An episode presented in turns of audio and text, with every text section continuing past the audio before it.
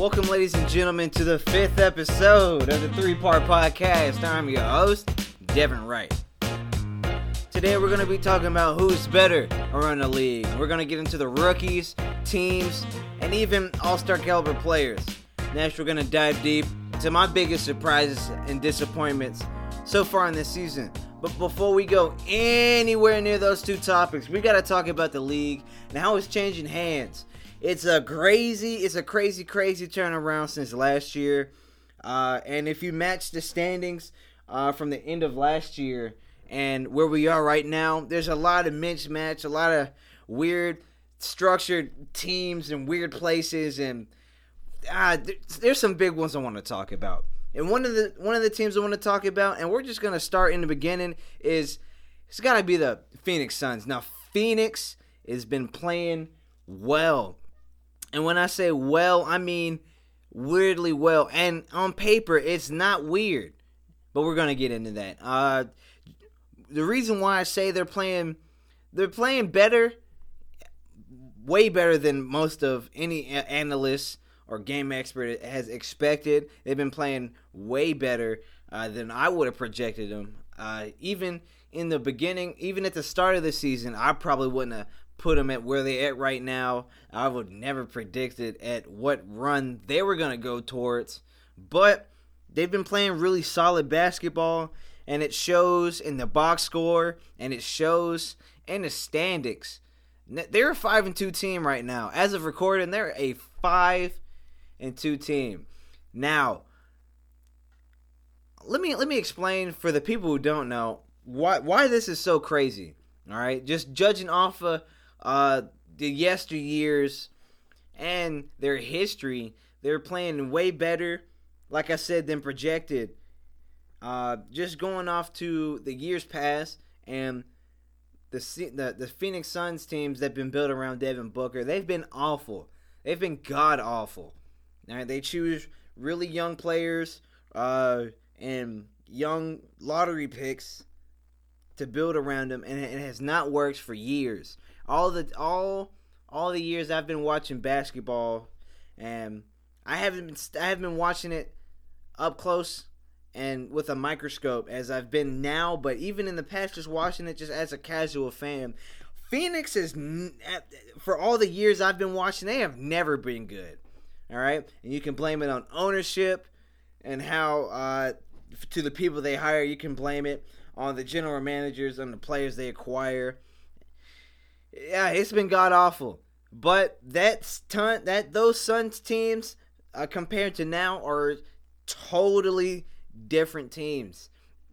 Now, uh, this this organization, as of right now, most of their draft picks are gone. All right, and they replaced their draft picks by young, proven veterans who know how to win basketball games. All right, and on paper, they have a really solid lineup. They got Ricky Rubio, Kelly Oubre. They added Aron Baynes. You got a shot blocker and a defensive anchor in Darren Baynes. And you have a borderline all star and Devin Booker. And add that all together, they're they're winning some games, man. Five and two. They're five and two as of recording right now. Over the past year, uh, their James Jones, uh, their general manager James Jones, uh, really whittled down their young prospects and only kept the best. And they, uh, like I said, they swapped it out with prime vets who can just instill and install a winning culture. And judging by what we've seen so far, that's exactly what they've done. And even though it's early and there's more to be seen, they still got a whole lot of games left it's it's very it's exciting and it's very it's it's rich to see, man. It's weird. Phoenix is they're they're doing pretty good, and it's weird. On paper, like I said, it shouldn't be weird because they have solid players and a solid roster that's finally built around Devin Booker. It's it's been some years coming, I'll be honest with you, and it's been some hard, hard years to watch. But they're they're playing solid, and that's a great thing to see. And on the opposite of that, we got to talk about the Golden State Warriors. They've they've owned the NBA for the last five years. If we're if we're being honest, look at Stephen Curry, unanimous MVP, won three rings with the Warriors. I, it's it's basically the Warriors versus LeBron's team for the last few years, and even even the last one you, you put Kawhi in there because LeBron wasn't in the East anymore. But you you look, you go and Google the Warriors lineup from last year, and look at them right now. Totally different teams. It's just like the Suns, but in a bad way. All right, because KD, you, right, we knew going into this season, KD was leaving, but he was injured. He left. He, let's try it again. We knew going in that coming in in this season, you're gonna lose KD. You're gonna lose Klay Thompson to that injury. You were kind of hoping, and not not gonna say promise, but you were really hoping that he'd be back by the All Star break. But looking at what management's saying, that's not gonna happen. They're gonna put him out for the full season. You take those two players out, the Warriors are to look depleted. But they still have their unanimous MVP, Stephen Curry, and their defensive anchor in Draymond Green.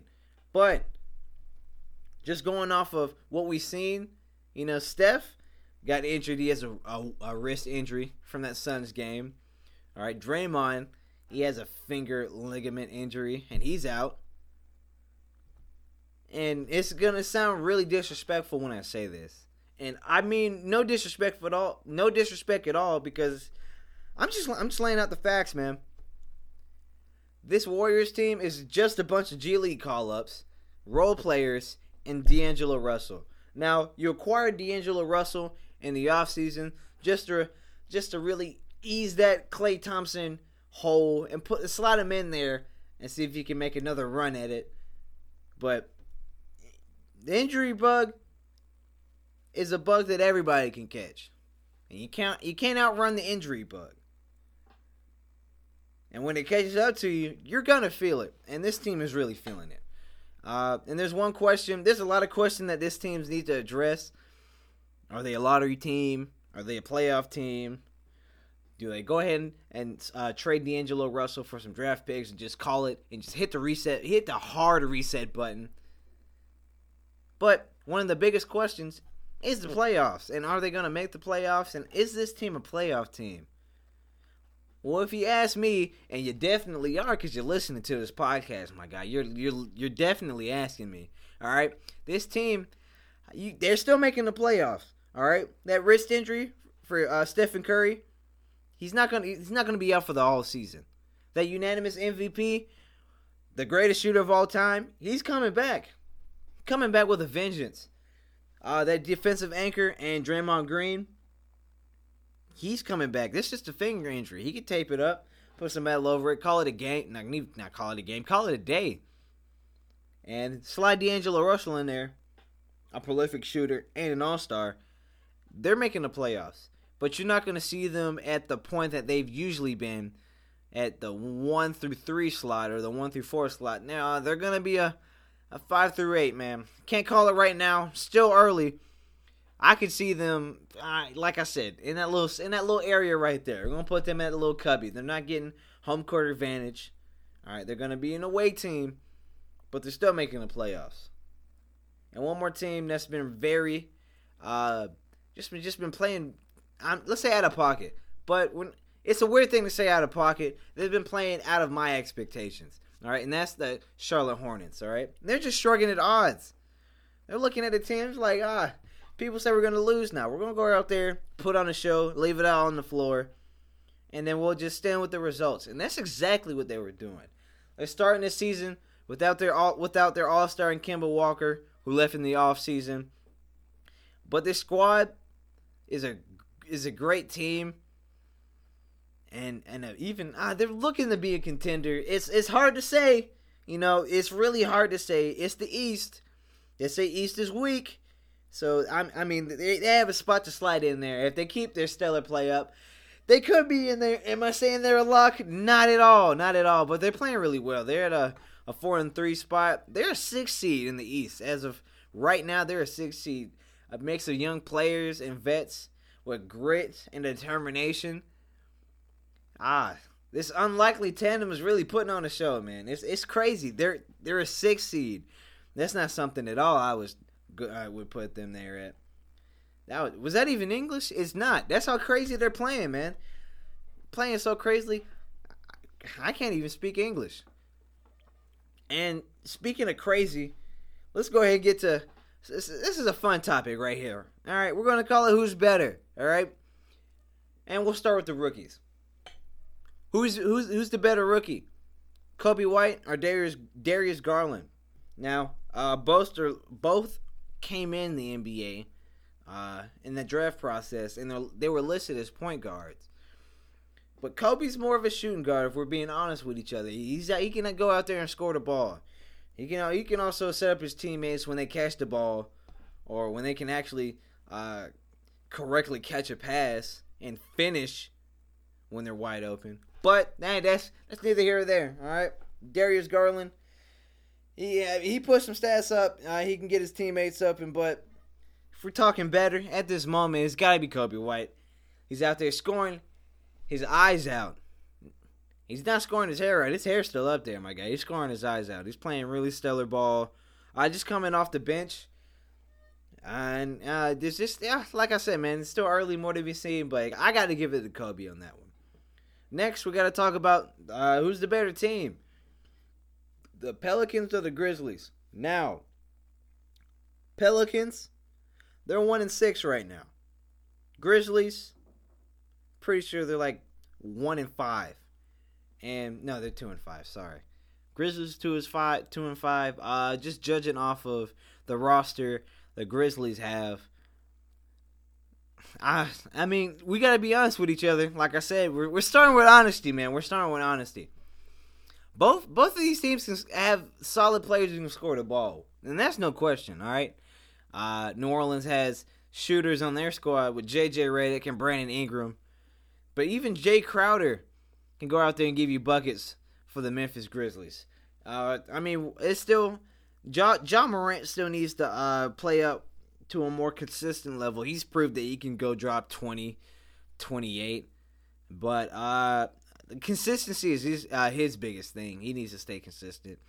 Um, and both of these teams playing, like I say, they can score the ball lights out.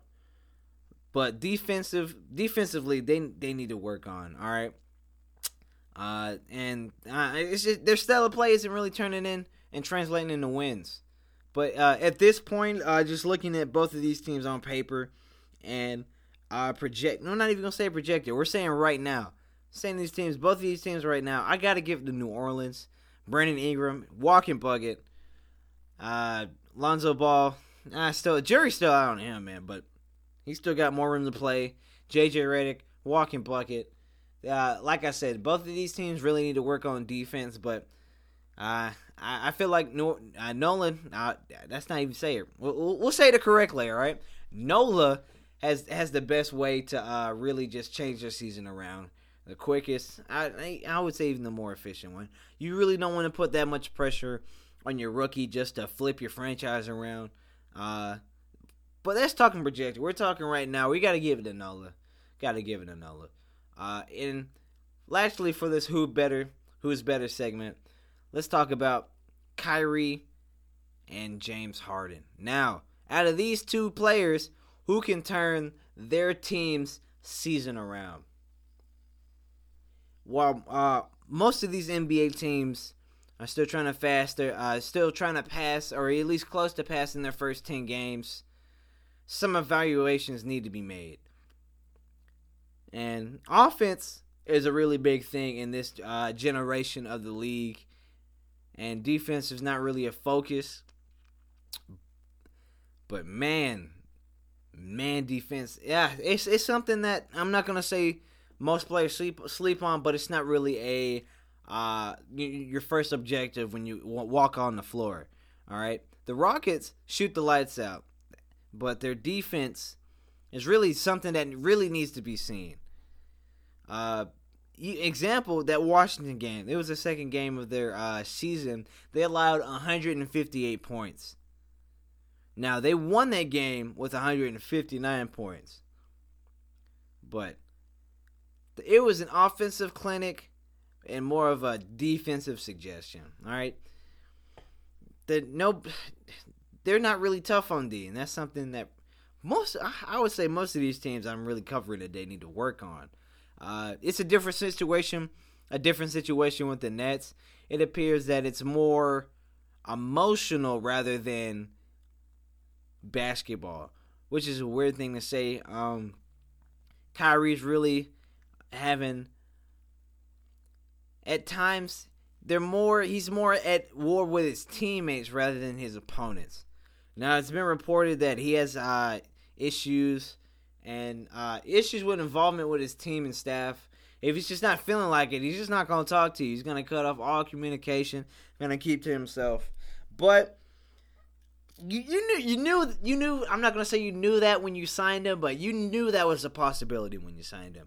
You look at the Cavaliers, he wanted out with LeBron. He wasn't the head honcho in Cleveland. He wanted to be his own head honcho somewhere else. Go to Boston. Boston didn't really turn out great. He said he would stay and he left in the off season. Little Warriors teammates. You can you can look some clips up with uh, even Markieff Morris after games losing the close ones or even blowouts. They were talking about they're just not having fun out there.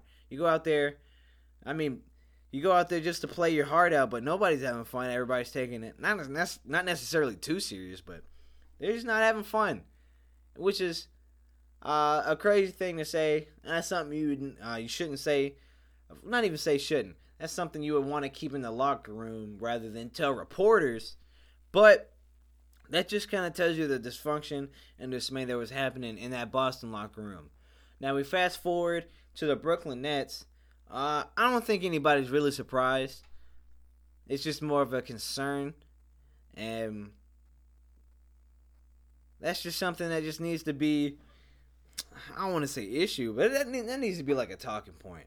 And out of those two issues, for those two teams, I would I would put the Rockets above the Nets. They got a solid core and got solid shooters and players around in that in that squad.